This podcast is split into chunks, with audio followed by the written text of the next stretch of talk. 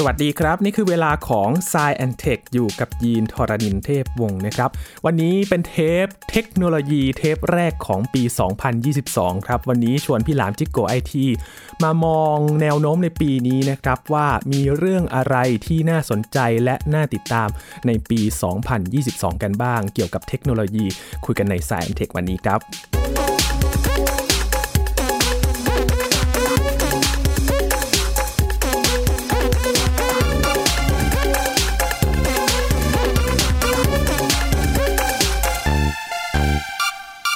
หลังจากที่เราผ่านช่วงเวลาแห่งความยากแค้นและขาดแคลนนะครับ ที่เราคุยกับพี่หลามไปเมื่อ เทปสุดท้ายของปี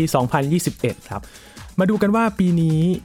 ยังจะคงความยากแค้นหรือว่าขาดแคลนกันอย่างต่อเนื่องหรือไม่นะครับ หรือว่าจะมีเรื่องอะไรใหม่ ๆ ให้เราติดตามกันบ้าง วันนี้อยู่กับพี่หลามที่รักบุญปรีชา หรือว่าพี่หลามจิโกไอทีแล้วครับ สวัสดีครับพี่หลามครับ สวัสดีครับคุณยีน สวัสดีปีใหม่ครับ คุณผู้ฟังทุกท่านครับ สวัสดีปีใหม่พี่หลามด้วยนะครับ พี่หลามครับเรายังคงความยากแค้นและขาดแคลนกันต่อไหมครับ ยังคงครับ ถึงแม้ว่าเราจะเปลี่ยนจาก31ธันวาคม หรือว่าก้าวเข้าสู่2,565นะครับ2022ผมว่าผลจากวิกฤตโควิด แล้วก็หลายสิ่งหลายอย่างที่เกิดขึ้นในวงการเทคโนโลยีเนี่ย มันยังคงต่อเนื่องอยู่นะฮะ เราคงไม่สามารถดีดนิ้วแบบทานอสปังขึ้นสู่ปีใหม่อย่างสดใสได้ถือว่าน่าจะยังไม่ได้ อารมณ์ยังค้างเก่าอยู่นะครับ ต้องใช้เวลาฟื้นฟูจิตใจใช่มันก็ต้องเป็นผลสืบเนื่องต่อๆกันมานะฮะในช่วงเวลาที่ที่ต่อเนื่องกันแต่ว่าทุกคนต้องมาลุ้นกันว่า ปีนี้เนี่ย มันจะดีขึ้น หรือยังไงแค่นั้นเองนะต้องมาลุ้นกัน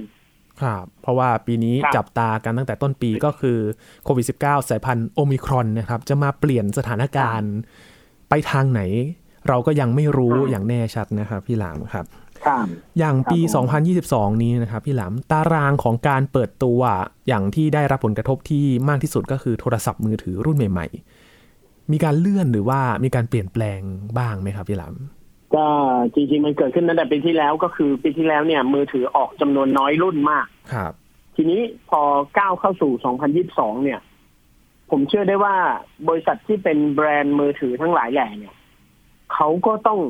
แบบเหมือนพยายามทำให้มันรับกับบรรยากาศแห่งปีใหม่เนาะนะครับ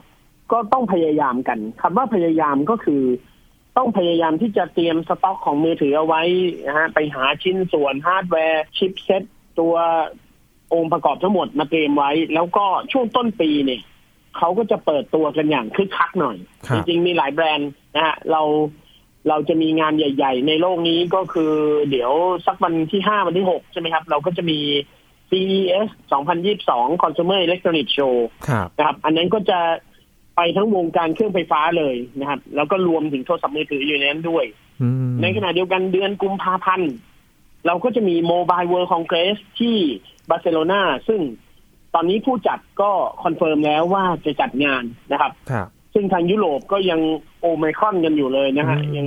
ยังโอไมครอนโอไมกอดกันอยู่เลย ยังไม่รู้ว่าจะยังไง ฟุตบอลพรีเมียร์ลีกตอนนี้ก็เตะมั่งไม่เตะมั่งเลื่อน ติดเชื้อเยอะก็ยกเลิกเลื่อนการแข่งขัน ทีมไหนสามารถจัดทีมลงสนามได้ครบก็มาเตะกัน คือตอนนี้ผมว่า ปี 2022 เนี่ย โลกเราเนี่ย เริ่มเริ่มมีวิธีการรับมือกับโควิด ไม่ว่าจะสายพันธุ์ไหนนะฮะครับเราเริ่มมีวิธีการที่ที่มันแปลกแตกต่างจากปีที่แล้วละเรามีปี 2020 ที่เราหวาดกลัวกันใช่ไหมฮะครับแล้วก็ล็อกดาวน์ทุกสิ่งทุกอย่างเลย โลกนี้แทบหยุดชะงักเลย ปี 2021 เริ่มมีการขยับขยาย แต่ก็มีการติดเชื้อระลอกสองแล้วก็ปั่นป่วนกันทั้งโลกเหมือนกัน แต่ผมว่าสองปีที่ผ่านมาเนี่ย มนุษย์มันมีการเรียนรู้ มันก็มีการปรับตัว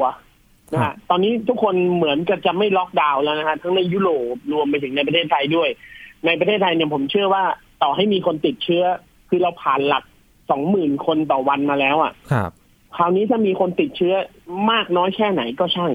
เราจะไม่ล็อกดาวน์เราจะไม่อย่างมากก็เราก็มีเคอร์ฟิวคือกลับบ้านเร็วหน่อย อื แล้วก็ไม่ออกมาตอนกลางคืนใช่ไหมครับเพื่อลดการสังสรรค์หรือการออกมาดื่มกันของผู้คน แค่นั้นที่เหลือใช้ชีวิตปกติ ใครติดเชื้อตรงไหนก็ไปตะลุมบอลกันตรงนั้น แล้วก็ทำให้มันดีขึ้นครับนะฮะวงการมือถือก็เหมือนกันครับวงการมือถือ ปีนี้ก็เลยเตรียมหลายสิ่งหลายอย่างเหมือนกันนะฮะเนี่ยเดี๋ยวต้นปีเนี่ยก็จะมีหลาย ๆ แบรนด์ เปิดตัวผลิตภัณฑ์ใหม่ซัมซุงก็มาค่ายยักษ์ใหญ่นะครับ อย่างเรียลมีเนี่ยโอ้โหส่งมา ส่งมือถือรุ่นใหม่ที่จะเปิดตัวช่วงปีใหม่เนี่ยนะฮะส่งมารอไว้ตั้งแต่ปีที่แล้วเลยครับ โอ้ส่งตัวรีวิวมาให้ผมไว้เลยครับซึ่งผมยังพูดไม่ได้ว่าคือ คือรุ่นอะไรนะแต่ว่า แต่ว่าผมบอกได้ว่ามีเรียวมีมารอแล้วหนึ่งรุ่นครับนะครับ ก็แสดงว่ามันเกิดการเตรียมตัว แล้วก็ปรับตัวตามสภาวะการมาเรียบร้อยครับนะฮะมตอนนี้ทุกคนก็ก็เตรียม ผมว่าต้นปีเนี่ย 2022 วงการมือถือจะคึกคักอ่า แต่หลังจากนั้นระยะยาวคือเลยไตรมาสแรกไปจะเป็นยังไง เดี๋ยวต้องดูกันอีกทีหนึ่งนะ เราต้องดูกันเราเรามองการไกลไม่ค่อยได้แล้ว ตอนนี้เพราะเราไม่รู้ว่าอะไรจะเกิดขึ้นบ้างครับมองการใกล้ไปแต่ก่เราอนก็พร้อมใช่แต่เราก็จะมองกันใกล้ๆแล้วเราก็พร้อมจะปรับตัว เราก็พร้อมที่จะเป็นคนที่แบบว่าเปลี่ยนแปลงตัวเองได้ตลอดเวลาครับ อย่างมือถือรุ่นใหม่ๆที่มานะครับ หลังๆก็จะเป็นมือถือที่รองรับ 5G กันแล้วนะครับ สถานการณ์ 5G โอ้ปี 2022 จะเป็นยังไงบ้างครับพี่หลาม เขาพูดกันอย่างนี้ครับ ตอนปี 2020 2021 2020 ไปปลายปี 2021 ทั้งปีเนี่ย ผมรีวิวโทรศัพท์มือถือเนี่ย เนื่องจากมันยังมีรุ่น 4G และ 5G ผสมกันอยู่ครับเขาก็จะบอกว่าเวลาพี่หลามรีวิวรุ่นนี้ชื่อรุ่น พูดชื่อรุ่นแล้วต้องพูดคำว่า 5G ด้วยนะอืมเขาจะได้รู้ว่ามันเป็นรุ่น 5G หรือ 4G ครับ แต่พอมาปี 2022 เนี่ย ทางแบรนด์เปลี่ยนวิธีการพูดแล้วนะครับมเขาบอกว่าพี่หลามไม่ต้องพูดคำว่า 5G แล้ว เพราะว่าในปี 2022 เนี่ย มือถือทุกรุ่นจะเป็น 5G หมดเลยที่ออกใหม่อ่าครับ จะไม่มีมือถือ 4G แล้วครับ ในปี 2022 นี้ ก็คือทุกรุ่นที่ออกใหม่ตั้งแต่1มกราคม 2022 เป็นต้นไปครับไปจนถึงวันข้างหน้า จากนี้ไปจะเป็น 5G ล้วนๆ แล้ว เราไม่ต้องพูดแล้วว่ามันคือ 5G มันคือ 5G แน่นอนอืมแต่ในท้องตลาดอาจจะมีมือถือที่เป็น 4G รุ่นเก่าๆ ค้างสต็อกยังขายกันอยู่ครับก็ยังมีอยู่ในปีนี้ เพราะฉะนั้นถือว่าปี 2022 เนี่ย เป็นช่วงเปลี่ยนผ่านแล้วกันครับ เป็นช่วงเปลี่ยนผ่านสุดท้ายของ 4G ไป 5G อื รวมไปถึงเทคโนโลยีของ network ด้วยนะฮะครับ network ปีนี้น่าจะเป็นปีที่มีการใช้คลื่น high band คลื่นระดับ 26 กิกะเฮิรตซ์ 28 กิกะเฮิรตซ์ ซึ่งมันจะทำให้ประสิทธิภาพของ 5G เนี่ย มันเต็มประสิทธิภาพ ครับ ผมอธิบายแบบนี้ครับ บางคนอาจจะงงฮะทุกวันนี้เราใช้ 5G ไม่เต็มประสิทธิภาพแล้วอืมอ่า ในความเป็นจริงอะ คืออย่างนั้นเลยครับ คือเราใช้ 5G แค่ แค่หนึ่งในสิบของมันเองอะ ทุกวันเนี้ยโอ้มันยังเพราะไปว่าได้สุดความเร็วอีเริ่กมต้นใช่ไหมครับพี่หลาม ใช่ มันไปได้อีกสิบเท่าครับโอ้ความเร็วเริ่มต้นของ 5G เนี่ยที่เราใช้กันมันแรกๆ มันก็คือดาวน์โหลดกันประมาณ 900 เมกหนึ่งกิกเนี่ยหนึ่งพันนิดๆหนึ่งพันเมกใช่ไหมฮะ ครับ อัปโหลดก็ยังน้อยๆอยู่ยังหนึ่งร้อยเมกอยู่ แต่เดี๋ยวพอปี 2022 เนี่ย เราจะเริ่มใช้คลื่น เนื่องจากทำไมมันถึงทำความเร็วได้แค่หนึ่งในสิบ เพราะว่าเรายังใช้คลื่นที่เป็น low band กับ middle band อยู่ ก็คือคลื่น700ใช่ไหมฮะในบ้านเราคลื่นกลางก็คือตัว2,600เมกะเฮิรตซ์กับ3,500เมกะเฮิรตซ์ที่จะประมูลในปีนี้ครับ เดี๋ยวพอเรามี3,500เมกะเฮิรตซ์แล้วเราก็มี26กิกะเฮิรตซ์28กิกะเฮิรตซ์พอเราไปใช้คลื่นความถี่สูงเนี่ย ความเร็วมันจะก้าวกระโดดเลยครับคราวนี้ 5G เนี่ยจะได้ความเร็วไม่ต่ำกว่า 10 กิก 12 กิก 15 กิก 16 กิก หรือ 20 กิก อืมแล้ว latency นะครับ นอกจากความเร็วที่มันสูงกว่าเดิมเป็น10เท่า ค่าความหน่วงมันก็จะน้อยลงมาก ๆ ครับ จากที่เราเคยเห็น concept ของ 5G บอกว่าเดี๋ยว 5G จะมาอยู่ในรถยนต์ จะไปอยู่ในอุปกรณ์ IoT จะไปอยู่ในงานอุตสาหกรรม การสั่งงานระยะไกลอะไรเงี้ย ทุกวันนี้ยังทำได้ไม่สมบูรณ์เพราะว่ามันยังอยู่ใน latency หรือว่าค่าความหน่วงที่ยังเป็นปกติอยู่ ปี 2022 นี่แหละครับ ที่เราจะได้ใช้คลื่น high bandแล้ว latency มันจะอยู่ในระดับ 0 จุด millisec ครับอืมคือต่ำกว่า1 millisec แน่นอนครับ ซึ่งประสิทธิภาพของ 5G มันก็จะดีขึ้นมาก เพราะฉะนั้นครับรอดูได้เลยปีนี้เอาว่า 5G เราจะมีประสิทธิภาพดีขึ้นมาก มือถือก็จะรองรับคลื่นความถี่ high band นะครับ ที่เป็นแบบว่าความถี่สูงสูงๆเสร็จแล้วประสิทธิภาพมันก็จะดีขึ้นมากอืมครับ เพราะฉะนั้นปีนี้จะเป็นปีที่ 5G สมบูรณ์แบบจริง ๆนะครับครับ ถ้าเราพูดกันในเชิงเทคนิค และในเชิงการปฏิบัติของการขยายตัวทางเทคโนโลยีอืมครับ โอกาสเราจะได้เห็นมันเป็นประสิทธิภาพกันในปีนี้แหละครับ ครับ การเห็นไอ้หมุนหมุนๆนี่ก็จะน้อยลงแล้วใช่ไหมครับพี่หลาม โอ้โห เราจะว้าเหวเลยอะเราจะไม่ได้เห็นในหมุนหมุนๆนี่เลยคงคิดถึงน่าดู แต่เราก็จะได้ติดต่อสื่อสารกันได้อย่างมีประสิทธิภาพมากขึ้นนะครับทั้งการประชุมงานนะครับพี่หลามการส่งงานหรือว่าใช่การครับดูหนังฟังเพลง entertainment สื่อบันเทิงต่างๆ ก็จะได้ประสิทธิภาพอย่างเต็มที่มากขึ้นเลย 5G นี่แน่นอนน่าจะเป็นตัวที่สดใสที่สุดในปีนี้ไหมครับพี่หลามน่าจะน่าจะเป็นปีที่เขาเติบโตเต็มที่ครับผมอ่าครับ มีเรื่องหนึ่งครับที่ก่อนที่เราจะคุยกันเทปนี้นะครับพี่หลามเล่าให้ฟังว่าเรื่องของครับ IoT จริง ๆ เราเคยคุยกันแล้วตอนหนึ่งเต็มๆนะครับพี่หลามบอกว่ามันเป็นใช่ครับช่วงเวลาของฝุ่นตลบที่ไม่รู้จะไปทิศทางไหน จะสดใสก็ไม่สดใส มันยังติดขัดอะไรบางอย่างอยู่ มีประเด็นหนึ่งที่น่าสนใจสำหรับ IoT ใช่ไหมครับพี่หลาม ใช่ครับ ถ้าจำกันได้ ผมผู้ฟังจะจำได้ว่าผมเป็นคนพูดว่า IoT เนี่ยมีมาหลายปีมากแล้ว แต่แจ้งเกิดไม่ได้สักทีอืมแล้วก็ผู้คนก็ทยอยใช้กันนะ ไม่ได้ใช้กันอย่างแพร่หลายครับระบบที่เป็นมาตรฐานกลางก็ยังไม่มี คนที่จะเป็นผู้นำในวงการนี้อย่างแท้จริงก็ยังไม่มีครับมันเป็นความคลุมเครือของวงการนี้ ซึ่งมันทำให้ทั้งคนผลิต คนพัฒนา คนใช้ต่างรีรอซึ่งกันและกัน เพราะว่าคนใช้งานก็แบบว่า เอ้ย มันยังไม่เสถียรเลย ฉันรอให้มันเสถียรก่อนได้ไหมฉันค่อยใช้ ใช่ไหมฮะ ผู้ผลิตก็แบบว่าอ้าวทำออกมาแล้วขายไม่ได้ เอ๊ะงั้นเราก็ไม่กล้าลงทุนต่อ มันก็ชะงักชะงันกันอยู่นะฮะ ดึงกันไปดึงกันมาอยู่ ครับ มันก็มีคนที่พยายามหาทางออกกับเรื่องเหล่านี้ โดยที่มองจากเพนพอยต์เดิมๆของ IoT IoT คือความยุ่งยาก ใช่ไหมฮะ มันไม่มีระบบเดียวทั้งบ้านอืม เราไม่สามารถใส่ระบบแบบควบคุมศูนย์กลางในที่เดียว คือถามว่ามีไหมมี แต่มันก็ยังไม่ได้สะดวกขนาดนั้นครับมันต้องใช้ระบบหลาย ๆ ระบบมาผสมกัน เสร็จแล้วเวลาเราจะสั่งงาน มนุษย์เราก็ยังไม่คุ้นเคยกับการที่จะต้องมานั่งสั่งงานทุกระบบในตลอดทั้งวัน คือเราก็ไม่ได้ว่างทั้งวันถูกไหมฮะพอ IoT มันมันดึงดึงกับชีวิตจริงของคนแบบนี้เนี่ย มันก็เริ่มมีคนที่คิดว่า เอ๊ะอย่างนี้เราต้องเอาเซอร์วิสมาผูกกับเทคโนโลยีละอืมมันก็เลยเกิดเป็นบริการใหม่ขึ้นมาครับ ก็คือ เดี๋ยวประเทศไทยกำลังจะมีนะฮะเนี่ยเดี๋ยวเขาจะให้ผมรีวิวอ่ามันจะมีบริษัทหนึ่งที่บอกว่า คือถ้าคุณยินจะติดตั้ง IoT สักกี่อย่างก็ไม่รู้เข้าไปในบ้านคุณเนี่ย อย่างเช่นอ่า doorbell มีใครหน้าบ้านครับมีเซ็นเซอร์หน้าประตู มีเซ็นเซอร์หน้าต่าง มีกล้อง IP คาเมล่าส่องอยู่ในบ้านใช่ไหมฮะ สั่งเปิดปิดไฟ เปิดปิดแอร์ เปิดปิดเครื่องไฟฟ้าต่างๆ ผ่านเน็ตได้ เราจะติดตั้งสิ่งเหล่านี้เนี่ยเราต้องไปเลือกเอง แล้วเราต้องมาติดตั้งเองถูกไหมครับ อืมครับพอมันติดตั้งเองมันก็ยุ่งยากละแค่เลือกก็ยากแล้วไม่รู้จะเลือกอันไหนหรือควรเลือกถูกเลือกผิดแต่ถ้ามันเป็นเซอร์วิสเนี่ย เราไม่ต้องไปซื้อของเหล่านี้มาติดตั้งเอง เราไม่ต้องเลือกด้วย เราแค่บอกกับคนที่ให้บริการครับว่า อยากได้อะไรบ้าง เช่นคุณยีนบอกว่า อยากได้ digital doorbell นะ อยู่หน้าบ้าน เป็นออด กดปุ๊บ เปิดกล้องส่องดูหน้าใครมาหน้าบ้านมาส่งของ หรือมาติดต่ออะไรมาหาใครพูดคุยกันได้ อยากได้เซ็นเซอร์ เอาไว้ตรวจหน้าบ้านในเวลาค่ำคืนเผื่อมีใครเดินเข้ามาในบ้านเรา ข้ามรั้วมาได้ เซ็นเซอร์ตัวนี้ก็จะแจ้งเตือน หรือมีไซเรนดัง ใช่ไหมครับ เซ็นเซอร์ส่วนต่างๆของในบ้านจะมีหน้าต่างประตูกี่บานก็ว่ากันไป มีเรื่องของ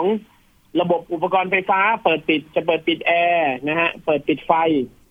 เราสามารถบอกได้เลยว่าเราอยากได้อะไรบ้างอืมเสร็จแล้วผู้ให้บริการเนี่ยเขาก็จะเอาอุปกรณ์เหล่านั้นมาติดให้เรา โดยที่เราไม่ต้องซื้อนะเราไม่ต้องลงทุนครับ แต่พอติดตั้งเสร็จแล้วเนี่ย เราจ่ายค่าใช้บริการเป็นรายเดือนครับอ่า นะครับนะมันทำให้ทุกอย่างง่ายขึ้นหนึ่งคือไม่ต้องลงทุน เพราะเราไม่รู้ว่าไอ้เซ็นเซอร์ทั้งหมดกับระบบทั้งหมดที่เราอยากได้เนี่ย มันกี่หมื่นบาท กี่แสนบาทครับเราไม่ต้องไปลงทุนทั้งหมด เราแค่ไปบอกผู้ให้บริการ แล้วผู้ให้บริการก็มาติดตั้งให้เรา ติดตั้งให้เราเสร็จปุ๊บเขาเก็บเงินเราเป็นรายเดือน เราใช้เป็นรายเดือนอืมนะค่าบริการรายเดือนก็เริ่มตั้งแต่ห้าร้อยบาทห้าร้อยบาทอาจจะมีแค่เซ็นเซอร์หน้าบ้านอย่างเดียวครับถ้าเราอยากได้ อ่าอุปกรณ์อื่น ๆด้วย เราก็ต้องคิดจ่ายค่ารายเดือนเพิ่มเข้าไปอืมพอจ่ายค่ารายเดือนเพิ่มเข้าไปเนี่ย เราก็จะได้ใช้เซอร์วิสทั้งหมดใช่ไหมฮะครับแล้วเขาจะมีศูนย์ควบคุมตรงกลางเนี่ย เป็นเหมือนกล่องกล่องหนึ่งเป็นเหมือนหน้าจอหน้าจอหนึ่งแล้วเราอยากได้อะไร เราก็สั่งงานเข้าไปในนั้นครับใช่ไหมฮะเช่นเราอยากจะตั้งเวลาว่า อ่าอ่าหลังเที่ยงคืนใครเดินมาหน้าบ้านให้ไซเรนร้องเลยนะหรือใครมาที่นี่ใครมาถึงดีเด้า doorbell แล้วให้กดโทรศัพท์ต่อวิดีโอคอล มาที่มือถือเราเลย เราสามารถสั่งเปิดปิดไฟนะฮะผ่านแอปบนมือถือได้ สั่งเปิดปิดแอร์ก่อนเข้าถึงบ้านนะครับ นอกจากนี้เขายังมีบริการอื่น ๆ รวมอยู่ในนั้นด้วย มันไม่ใช่แค่ IoT มันเป็นบริการด้วยครับคุณยินครับโอ้ครับมีบริการเรียกรถแท็กซี่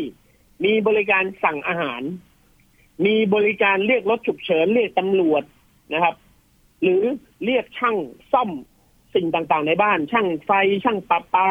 ช่างก่อสร้าง เรียกใช้บริการเหล่านี้ได้หมดเลย แล้วก็มีบริการฉุกเฉินอย่างมีสวิตช์ออดให้พกติดตัวกับผู้สูงอายุ ผู้สูงอายุอาจจะเดินอยู่ในบ้านลื่นหกล้ม ลุกไม่ขึ้น ต้องการขอความช่วยเหลือกดปุ่มที่เหน็บอยู่กับกระเป๋าเขาได้เลยครับอืมเรียกบริการช่วยเหลือฉุกเฉินมาได้ จะเรียกตำรวจจะเรียกรถพยาบาล เรียกรถดับเพลิงมาได้หมดครับ และยังมีระบบ security ที่แบบว่ารักษาความปลอดภัยก็คือเหมือนกับตู้แดงที่มีตำรวจมาเช็คชื่อใช่ไหมฮะ แต่อันเนี้ยไม่ใช่ตำรวจ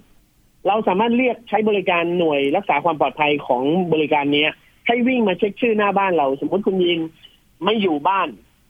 ไปเที่ยวต่างจังหวัดช่วงปีใหม่สักประมาณห้าวันอืมคุณยีนอาจจะบอกเขาว่า ผมขอให้เจ้าหน้าที่มาดูหน้าบ้านผม ดูความเรียบร้อยหน้าบ้านผมสักวันละครั้งได้ไหมห้าวันนี้ห้าครั้ง เราสามารถรีเควสไปแบบนี้ได้ครับอืมเนี่ย พอมันเป็นบริการปุ๊บเนี่ย มันง่ายขึ้นกว่าเดิม ถ้าเป็นเมื่อก่อนมันเป็น IoT เราอยากให้ใครมาหน้าบ้านเรามันมีไหมฮะมันไม่มีนะ IoT มันไม่มีอุปกรณ์ไหนที่ที่มันจะให้ใครมาหน้าบ้านเราได้เออใช่ไหมฮะครับเออโอ้เนี่ย แล้วเราอยากอยากได้อะไรหรืออยากเพิ่มเติมอะไรเนี่ย พอมันเป็นเซอร์วิสเป็นบริการมันสามารถเติมเข้าไปได้ แล้วเราก็จ่ายเป็นรายเดือนครับนะฮะค่าใช้จ่ายก็ขึ้นอยู่กับเราว่าเราต้องการมากน้อยแค่ไหน บางบ้านอาจจะไม่ได้อยากได้อะไร อยากได้แค่แบบว่าขอสั่งเปิดแอร์ปิดแอปได้ผ่านแอปได้สั่งเปิดปิดไฟตอนกลางคืนได้เอาไว้ให้หน้าบ้านสว่างเข้าบ้านได้ แล้วก็มีเซ็นเซอร์หน้าประตูบ้านเป็นทาวน์โฮมขอเซ็นเซอร์หน้าประตูบ้านกับดิจิทัลดอเบลครับแค่นี้ก็จบอืมเราอาจจะต้องการ IoT แค่สี่อย่างนี้ก็ได้ครับใช่ไหมฮะ พอเราเลือกได้แล้วเราก็จ่ายเฉพาะเท่าที่เราต้องใช้ครับมันก็จะคุ้มค่ามากๆ ผมเลยมองว่านี่แหละคือทางออกของ IoT ในปีอืม2022ครับมันต้องเอา service เอาบริการมาพ่วง แล้วทำให้มันเป็นได้จริง แล้วค่าใช้จ่ายต้องถูกอืมอ่าต้องเข้าถึงได้ผมว่าอันเนี้ยง่ายน่าสนใจ ใช่อืมมันคือสิ่งที่ขาดหายไปใช่ไหมครับ ในวงการ IoT ว่า คนจะได้ใช้กันยังไงเข้าถึงยากมาก ๆ เลย ใช่ มันคือสิ่งที่ทำให้มันสมบูรณ์อะโอ้ IoT มันเป็นฮาร์ดแวร์ มันเป็นซอฟต์แวร์ มันเป็นเซนเซอร์ มันเป็นเทคโนโลยี มันเกือบจะสมบูรณ์แล้ว แต่มันขาดบริการไงเออก็ครับใส่บริการเข้าไปปุ๊บจบเลย โอ้โหอืมมันก็เหมือน ผมว่ามันลงตัวมากครับเหมือนอินเทอร์เน็ตครับบ้านใช่ไหมครับ ที่เราต้องให้ผู้บริการมาติดตั้งอุปกรณ์ต่าง ๆ ให้ อันนี้ก็ใช่คล้าย ๆ กันเลย ใช่โอ้ ไม่งั้นเราก็ไปเดินสายไฟเบอร์กันมาเอง ติดตั้งเราเตอร์เองกันแล้ว ไม่มีช่างให้ด้วยโอ้โหแย่เลยครับโอ้โหนี่น่าจะเป็นทางออกที่น่าสนใจนะครับ อันนี้ก็คือเป็นบริการที่จะมีขึ้นในไทยด้วยใช่ไหมครับพี่หลามนี่ฮะ เดี๋ยวผมจะรีวิวหลังปีใหม่เนี่ยครับโอ้เดี๋ยวรอดูนะฮะครับน่าครับสนใจมากๆเลยนะครับ ใครที่อยากได้แบบบ้านอัจฉริยะนี่แบบนี้นะครับ ก็รอดูว่าในปีนี้จะเป็นยังไงกันบ้างนะครับ ครับถ้าเป็นวงการฮาร์ดแวร์บ้างแล้วครับพี่หลามครับ มีอะไรที่จะแปลกใหม่หรือว่ายังคงนิ่ง ๆ อยู่ครับพี่หลามวงการฮาร์ดแวร์ปี 2022 นี้ต้องเอาคำว่า AI มารวมด้วยอืมครับเท้าความอย่างนี้ครับคุณยีนสองปีที่ผ่านมาเนี่ยเราเริ่มมี AI ใช้กันในมือถือ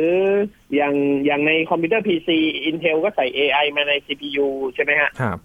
ปี 2022 เนี่ย ไอชิป AI หรือว่า neural processor เนี่ยนะฮะ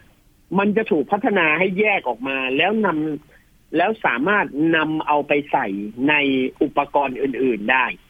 เพื่อให้มันมี AI เป็นของตัวเองครับผมยกตัวอย่างสั้น ๆ อย่างเช่น โทรศัพท์มือถือเมื่อก่อนเนี่ยมี AI มาช่วยเรื่องของการถ่ายภาพ แต่ AI ที่อยู่ในมือถือ มันเป็น AI ที่อยู่ในชิปเซ็ตครับใช่ไหมครับ ปีนี้ AI จะไปอยู่ใน ชิปประมวลผลภาพหรือว่า image processor คือไอตัวเซนเซอร์กล้องอะ จะมี AI เป็นของตัวเอง ไม่ต้องไปพึ่งพาชิปเซ็ตละพอมันมี AI เป็นของตัวเองเนี่ย มันก็สามารถมีความสามารถเพิ่มขึ้น แล้วมันก็เก่งกว่าเดิมมันฉลาดกว่าเดิมได้มาก รวมไปถึงเครื่องคอมพิวเตอร์ ใน storage อาจจะมี AI เป็นของตัวเอง ทีนี้เวลาเราจัดเก็บไฟล์เมื่อก่อนเราอยากจะจัดเก็บไฟล์เราต้องไปจัด directory เองถูกไหมฮะครับคุณยีนอาจจะต้องมีโฟลเดอร์นี้ตั้งชื่อนี้แล้วก็เก็บไฟล์นะฮะรวมไปถึงจะ backup เราก็ต้อง backup ด้วยตัวเองหรือไปหาซอฟต์แวร์มา backup อืมแต่พอ storage เนี่ยอย่าง SSD หรือว่า hard disk เนี่ยถ้ามันมี AI เป็นของตัวเองเนี่ย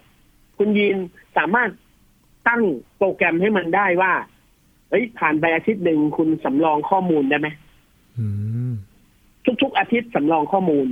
แล้วถ้าไฟล์ประเภท JPEG รูปภาพ ให้เอาไปเก็บไว้ในนี้ครับไฟล์วิดีโอให้เอาไปเก็บไว้อีกที่หนึ่งไฟล์เอกสารไปอีกที่หนึ่งเราจะมีสิ่งเหล่านี้ครับ เกิดขึ้นในฮาร์ดแวร์ คือฮาร์ดแวร์มันจะฉลาด แล้วมันจะทำงานได้หลากหลายมากยิ่งขึ้นอืมการ์ดจอมันก็จะสามารถปรับตัวเองได้ครับการ์ดจอยังขาดตลาดอยู่นะ ปีหน้าเนี่ยยัง shortage อยู่ แต่ว่าการ์ดจอจะฉลาดมากขึ้นก็คือ เวลาเล่นเกมมันก็เข้าสู่โหมดเกมโดยอัตโนมัติ เพราะมันมี AI ในของตัวเองละ ถ้าเราเล่นเกมที่มีกราฟิกไม่สูงมาก มันก็คืนพลังงานให้กับระบบ แล้วทำให้อุณหภูมิความร้อนน้อยลง ทุกอย่างมันจะฉลาดขึ้น ในส่วนของฮาร์ดแวร์และตัวอุปกรณ์ต่างอืมๆยกตัวอย่างอย่างลำโพงเนี้ยครับคุณยีเนี่ยจะนั่งฟังลำโพงอยู่ในบ้านเนี้ย แต่ลำโพงรุ่นใหม่ๆอะสมมติคุณยีนเผลอไปเร่งวอลลุ่มดังเกินเนี้ยลำโพงมันอาจจะเสียงดังจนกระทั่งลำโพงแตกหรือว่าหนวกหูเราอืมครับ แต่ลำโพงรุ่นใหม่ๆ มันจะมีเซ็นเซอร์วัดเสียงอยู่ในตัว แล้วมันจะปรับความดังให้เหมาะสมกับห้องนั้นได้ โดยที่เราไม่ต้องไปปรับเองอืมนะฮะทุกอย่างมันจะเก่งขึ้น ทุกอย่างเหมือนเหมือนจะมีสมองแล้วก็คิดเองได้ครับดูความเหมาะสมแล้วทำให้มันเหมาะสมได้อืมมีความฉลาดมากอขึ้นย่างรถยนต์เนี่ยครับอย่างรถยนต์เนี่ยรถยนต์นะชิปเซ็ตในรถยนต์รุ่นใหม่ ๆ มันก็จะมีผูกกับ GPS กับแอปพลิเคชันในตัวเรา ในมือถือเราอืม เมื่อก่อนเราเดินเข้ามาใกล้ๆรถเราต้องมาปลดล็อกเองถูกไหมฮะครับแต่พอยุคสมัยใหม่เนี่ยเราเดินเข้ามาใกล้ๆรถเราเดี๋ยวมันปลดล็อกให้เองเลยแล้วเผลอๆมันสตาร์ทเครื่องรอเราด้วยอ๋อเพราะว่ามัน detect ตำแหน่งเราได้ มันรู้ว่าเรากำลังจะมาแล้วอืมเนี่ย สิ่งต่างๆก็จะเริ่มมีความคิดเป็นของตัวเอง แล้วก็สั่งงานอัตโนมัติได้ มันคือเรื่องของ automation ครับ automation ในปี 2022 เนี่ย เราจะรู้สึกว่าสิ่งเหล่านี้เออมันพัฒนาไปมากขึ้น อืมครับ อีกเทรนด์หนึ่งครับพี่หลามที่อาจจะต้องคุยกันมากขึ้นก็คือเรื่องของสิ่งแวดล้อมนะครับพี่หลามแบบครับความเป็นโกกรีน จะมีบริษัทไหนที่เขาตอบรับพัฒนาที่มันจะเป็นพลังงานที่สะอาดบ้างครับพี่หลาม โอ้จริง ๆ ทุกวันนี้แต่ละประเทศก็ซีเรียสเรื่องพวกนี้อยู่แล้วครับนะครับ โดยเฉพาะบริษัทที่ต้องผลิตสินค้าของตัวเองแล้วก่อให้เกิดคาร์บอนในชั้นบรรยากาศ ปีหน้าก็จะทำให้ สถานการณ์มันตึงเครียดขึ้นไปทุกทีครับ หลาย ๆ ประเทศก็จะเริ่มมีนโยบายคล้าย ๆ กับสหรัฐอเมริกาหรือในยุโรปที่มีอยู่ตอนนี้ก็คือ ใครที่ลดสภาวะของคาร์บอนในชั้นบรรยากาศได้เยอะที่สุดอืมคนคนนั้นจะได้รับการยกเว้นภาษีในอัตราพิเศษครับ ซึ่งสิ่งเหล่านี้แหละ จะเป็นตัวกระตุ้นให้ผู้ผลิตสินค้า โรงงานอุตสาหกรรม สายงานผลิตทั้งหลายแหล่เนี่ย ลุกขึ้นมาปรับปรุงตัวเองเพราะอะไร เพราะว่าทำแล้วเขาจะได้ประหยัดค่าใช้จ่ายภาษีที่เขาจะต้องจ่ายลงครับมันก็จะช่วยให้สถานการณ์ของโลกร้อนเนี่ยค่อยๆดีขึ้น แต่การลดคาร์บอนทั้งหมดเนี่ย มันก็ยังไม่ได้ช่วยให้บรรยากาศมันดีขึ้นนะฮะสุดท้ายอีก15ปีข้างหน้า เราก็ต้องหาวิธีจัดการกับชั้นโอโซนกับคาร์บอนที่เคลือบอยู่บนชั้นบรรยากาศของโลก ที่มันทำให้เกิดภาวะเรือนกระจกอยู่ดีนะครับ ซึ่งอันนี้เป็นโครงการระยะยาวครับ แต่ปีหน้าเนี้ยทุกคนก็จะตื่นตัวเรื่องพวกนี้มากขึ้น ไปอีกสเต็ปหนึ่งจากปีที่แล้วครับผมอืมครับ อีกเรื่องหนึ่งครับที่เราได้เห็นได้ชัดจากโควิด -19 นะครับ พี่หลามก็คือครับโปรแกรมต่างๆ ที่เขามา support เราในการทำงานอยู่ที่บ้านนะครับ พี่หลามยังอ่าคงได้รับความนิยมอย่างต่อเนื่องไหมครับ แล้วก็ถ้าสมมุติว่า ไม่มีโควิด -19 เนี่ยเขายังจะคงได้รับความสนใจอยู่ไหมครับ พี่หลามอย่างเช่นโปรแกรมซูมการประชุมออนไลน์แบบนี้ครับ ยังอยู่ครับ เพราะว่าหลาย ๆ บริษัทตอนนี้ก็ work from home เป็นหลักไปแล้วครับคือแทบแทบไม่ต้องกลับมาเลยนะฮะปี 2022 นี้ก็จะมีคนบางอาชีพ ที่สามารถทำงานอยู่ที่บ้านได้อืมไม่ต้องเดินทางครับแล้วก็ไม่ต้องมาออฟฟิศอืม นะครับ โดยที่เขาก็ยังได้เงินเดือนทำหน้าที่มีผลงานได้ตามปกติครับทุกอย่าง มันจะกลายเป็นเทรนด์ใหม่ของโลกนี้ไปเลยก็คือ หน่วยงานห้างร้านบริษัท ไม่จำเป็นต้องมีออฟฟิศหรูๆอยู่ใจกลางเมือง ไม่ต้องมีออฟฟิศใหญ่ ๆ มีพนักงานนั่งทำงานอยู่เยอะๆไม่จำเป็นอีกต่อไปครับคุณอาจจะมีออฟฟิศแค่เล็ก ๆ เป็นแค่ที่ต้อนรับลูกค้า